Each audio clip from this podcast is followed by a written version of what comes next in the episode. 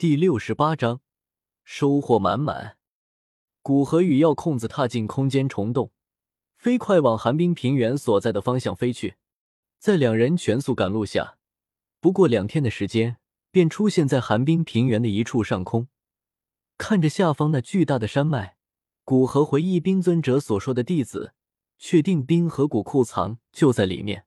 古河降落下来，站在山脉之上。定位着冰尊者给他的坐标，双手猛然往前一击，一道漆黑的通道出现在他面前。待空间通道稳定下来，虽然确定在那般威胁下，冰尊者几乎不可能会将假的位置告诉他，但保险起见，古河还是挥手照出一个暗金色身影。这是他炼制的第一具天妖龟。那第二具天妖龟能少些人知道，便少一些人。对于他这样的实力。第二具天妖龟还算是底牌之一，也许等他到斗尊巅峰了，便无所谓了。眼见古河打开空间通道，并没有进去，反而像是准备放傀儡进去。要空子降落下来，看着漆黑的空间通道，疑惑的问道：“怎么，里面有危险？”“没有，这个坐标毕竟是我从敌人那里获得的，所以必要的警惕还是需要的。我让傀儡先去探探路。”如何没有发现异常？我们再进去。古河控制着天妖龟进去，一边给药空子解释道：“哈哈，你还真是谨慎。”对于古河的做法，药空子不以为意，不过也没有阻止。毕竟每个人都有每个人的态度。古河控制着天妖龟进入空间通道之中，到空间通道的尽头，发现里面是一处颇为宽广的密室。并没有发现有什么强大的生物存在，直到这时，古河才放下心来，并招呼要空子一起进去。进入到里面，古河才发现，这偌大的密室周围居然没有半点空间波动，完全是在这地脉之底以人力开凿一处空间，作为密室之所在。这样，哪怕别人想根据空间波动来探查，都做不到。更不要说密室表面都是能够阻隔灵魂探查的天金包裹，除非刚好有强者在这山脉之上战斗，刚好将这密室上层的山脉击穿，使得密室暴露在外界，否则理论上根本不可能被人发现。嚯，这冰河老祖当时建立这次密室花费了大心思啊！进入到这密室之中。药空子也发现了建造这处密室的难度和其作用，不由惊叹出声道：“花费的心思的确很多，不过若是后辈弟子不争气，哪怕前辈花费的心思再多也没用。说到底，一切都要靠人。这些布置虽然有用，但用处不大。”对于药空子的说法，点头赞同。不过，对于冰河老祖的做法，还是有着不同的见解。哈哈，每个人都有着不同的忧虑。我们这些活人站在死人建立的地方评判，未免偏颇。究竟是否值得，看当事人的心愿。药空子哈哈笑道，不再与古河争辩，往里面走去。这密室分为不同的房间，他们出现的很有可能是外围，只有光滑的墙壁，在墙壁正中有一个白色的门，并没有其他的东西。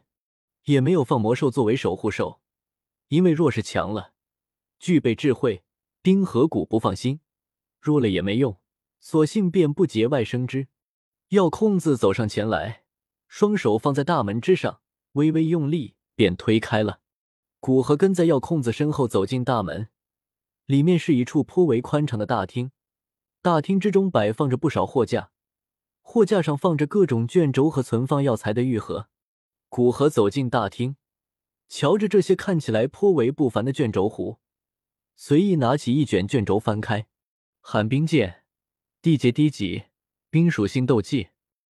看着卷轴之上的介绍，古河微微讶异，抬起头来，看着大厅货架之上数十个卷轴。若是这些都是与地阶斗技或者地阶斗技价值相同的东西，那光是这些卷轴。便算是极大的收获。没有具体看寒冰剑的修炼方法，古河将这卷斗技收起，不信邪的又拿起一张卷轴。本雷诀，地阶低级，雷属性功法。直到此时，古河才算是彻底相信，这大厅之中的每一个卷轴都有不弱于一般地阶斗技的价值。确定货架上卷轴的价值，古河又将目光看向那些玉盒，从他身边选几个玉盒打开。千年血灵参，寒冰神髓。看着打开玉盒之中那一株一株极为珍贵的药材，古河脸色布满笑意，庆幸自己找冰尊者问了一下，不然若是知道这么大一笔财产与自己失之交臂，恐怕他会很长时间都心气不顺。都是一些比较常见的东西，我们进去看有没有什么好东西吧。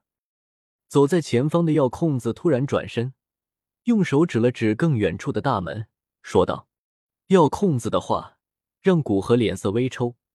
这些堪比地阶斗技的卷轴和这些至少都能炼制七品丹药的药材，在他眼中居然是普通东西。不过想到他能够炼制七色丹雷，有释然。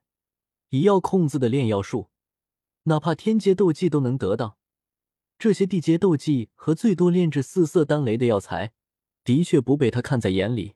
想到这里，古河留恋的看了一眼，随即继续跟着药控子往第二道门走去。通过第二道门，里面的布局与第一道门内的大厅类似，只不过这里的货架比第一个大厅里面要少很多，上面放着的卷轴和药材也要少很多。不过古河也没有失望，能够被摆在这里的，恐怕其价值比外面要高上一层，数量少一些也很正常。古河走过去，拿起其中一个卷轴，摊开。冰尊境，洞天掌，地阶高级，掌出洞天，一掌即出，天地冰封，其威力随着修习者熟练而增强，练到后期，能将一片天地全部冰封。无论空间还是能量，使敌人犹如冰封在琥珀中的虫子，生死操于人手。看到介绍，古河眼中掠过一丝欣喜，又有些感叹：真不愧是屹立数百年的老牌势力，这底蕴便远不是丹火阁能比得上的。看这样子，地阶高阶的斗技便不止一种，可惜大部分是寒冰属性的，不过倒是可以给青灵修炼。他正好是寒冰属性。